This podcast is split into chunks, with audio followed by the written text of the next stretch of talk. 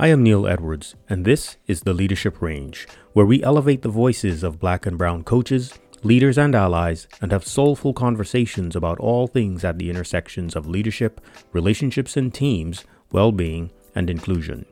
Here I offer deep insights and practical tips for work and life. Hi, everybody.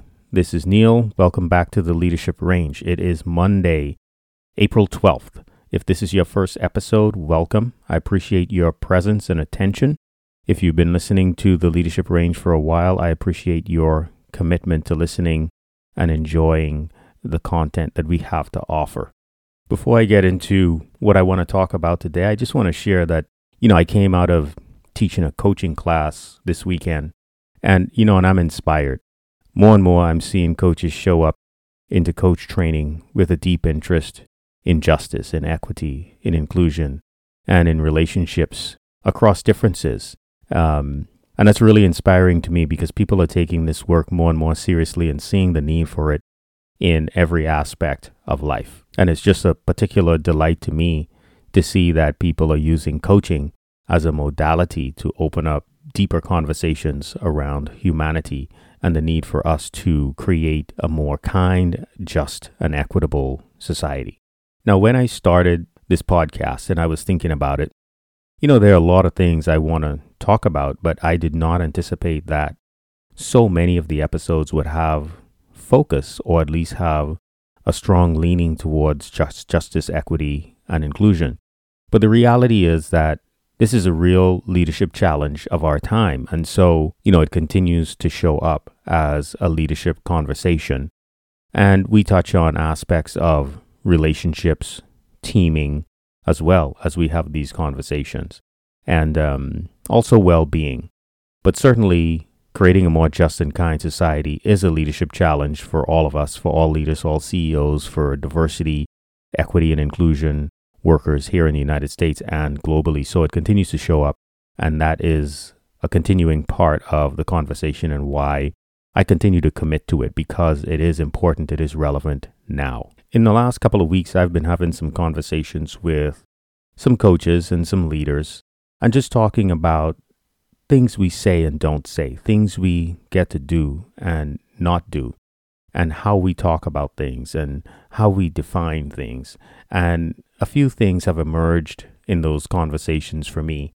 And when I reflect on things, I, I really try to look at other parts of our systems, our society, and how we look at and treat content from different domains and how we talk about things uh, and related to the difficult conversations like racism. And it's not uncommon that I see inconsistencies in how we treat content. And those inconsistencies oftentimes don't make sense to me. And I like to point them out as a way to illustrate the folly in our thinking and our actions. Some people think that I say provocative things and they appreciate it, but I don't think they're provocative. I, I think they're just truthful. I think they just make sense. I think they're just another point of view, another perspective, and another, you know, just another way for people to look at our world. In doing so, it might unlock something that was previously locked. It might, you know, bring into the light something that was in the darkness before. You know, we all have unconscious biases and sort of underlying assumptions and held beliefs that get in the way of seeing the world the way others see it. And so wherever I can point that out, I'd love to do it uh, because you know it's it serves a greater good. It serves a purpose in moving us forward. You know, one of the conversations I had that really landed this thing I was thinking about was with my my wife. And you know, this isn't surprising to me because in our household, we talk. We talk about things. We talk about important things. We talk about world issues and problems. We talk about things that are wonderful. We think about and talk about things that are sad and that are, are harming us. And so it's not surprising to me that this conversation came up at home. And it's also not surprising that it came from my wife because she has a, a great way of simplifying things sometimes that help me when I get in a bind and, and in an entanglement in my own thoughts. So let me get to it. What I want to leave, start and leave with today is around the notion of naming racism, calling someone racist, saying racism exists in a workplace, saying a workplace is a racist workplace or has racist systems and structures in place, and there are employees who behave in racist ways. There's this notion that we don't get to name racism.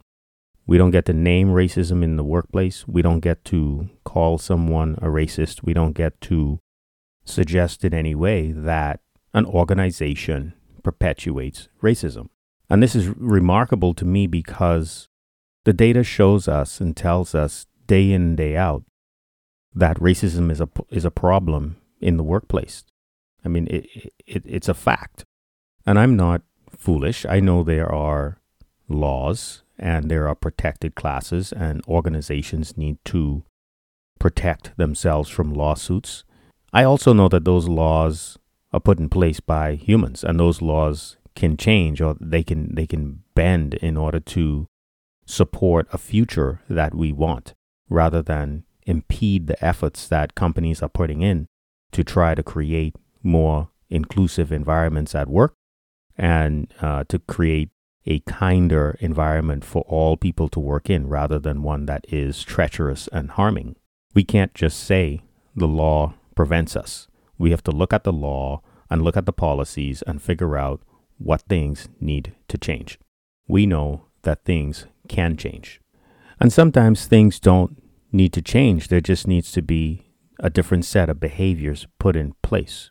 For example, we know that sexual harassment and related infractions or crimes are illegal in the workplace. They're problematic, and companies can lose their tail. They can get sued. And there are all sorts of studies out there that show and illustrate with slightly different numbers just how much sexual harassment there is in the workplace, uh, reported by women. In some cases, upwards of 80% of women report sexual harassment at some point in the work experience. And sexual harassment is a thing, it has a name, and we call it out, and we call people into behaving differently. We call people into recognizing it, and we call people into a different set of behaviors to reduce sexual harassment in the workplace. And this is where the conversation with my wife came in. You know, the question is why can't we offer something that addresses racism specifically in the workplace? Why can't we accept that racism exists in the workplace and address it directly by name? Why is racism, structural or systemic or interpersonal, always seen as something that's over there or out there in society? We can talk about a workplace that we aspire to that is free of sexual harassment, which means that we know sexual harassment exists inside the workplace. Here's what we know employers provide their staff what the applicable laws are that define sexual harassment and what the compliance requirements are and what types of behaviors are appropriate or inappropriate in the workplace. There are books, videos, there's content for this in the workplace, examples that people can see. What is it that is in the way of teaching employees what racism and white supremacy is? What are the applicable laws or knowledge around defining what racism and white supremacy is and how we meet compliance requirements to make sure that you know we're operating within the law examples of what behaviors are appropriate and inappropriate, showing what microaggressions are, showing what overt racism is. Why don't those things exist in the workforce? We need to be able to point at situations with examples and say, hey, that is racist. That is an example of racism. Don't do that. I am not in the business of calling people out for being racist. I'm also not in the business of being silent. I am in the business of naming things for what they are. And I think there is a distinction. But things get a little bit murky when we're operating in an environment of power, privilege, and rank. Let me try to paint a picture and um, illustrate how this works. And for this, I'm going to use white and black because that is the most clear binary that we can use when we talk about racism, racism particularly in the United States. So here's how it goes white person says or does something that is received by black person as racist. And to address this, the black person says, Hey, what you just did is racist. Here's the impact that it had on me. Now, I don't know what's going on in the mind of said white person, but that can't feel good. And there could be any number of responses. But I'm going to focus on one particular area of response.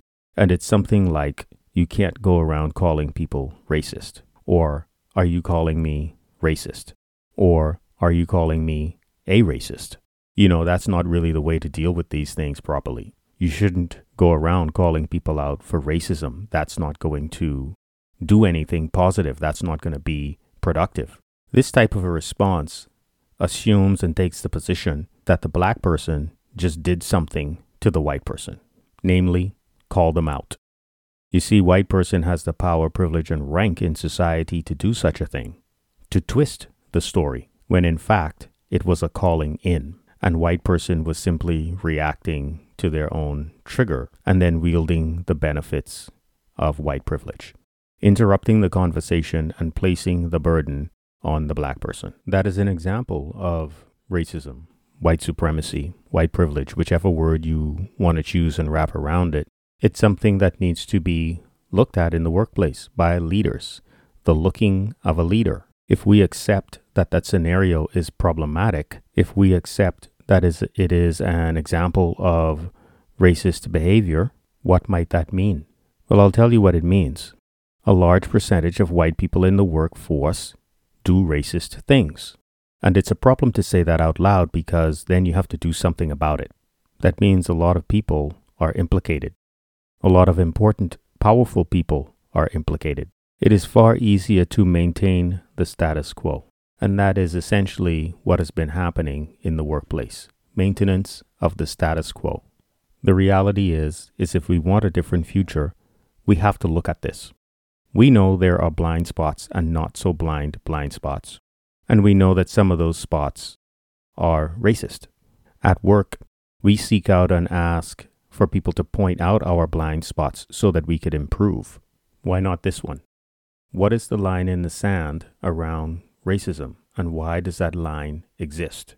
What is essentially happening is black and brown people are being asked to live with racism and to trust that the people over there, the white majority, are doing the work to rid themselves of it.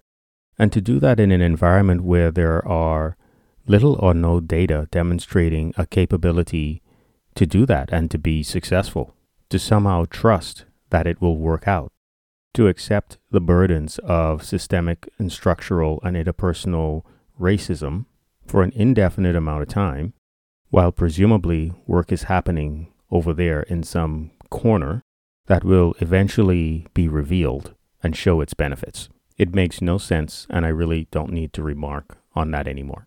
Now, there is optimism here because I've witnessed myself attempts to craft, to frame, and to communicate the reality that racism exists in an organization. So there are people out there who are trying to get that message out inside the walls of companies. I have not actually seen that messaging get accepted and rolled out but I know that there are people who are trying to do exactly this. And this is crucially important because I can understand why individuals in an organization, white or black, or anything in between, brown, you know, any ethnicity, would not call forward racism, would not call out racism. It's dangerous.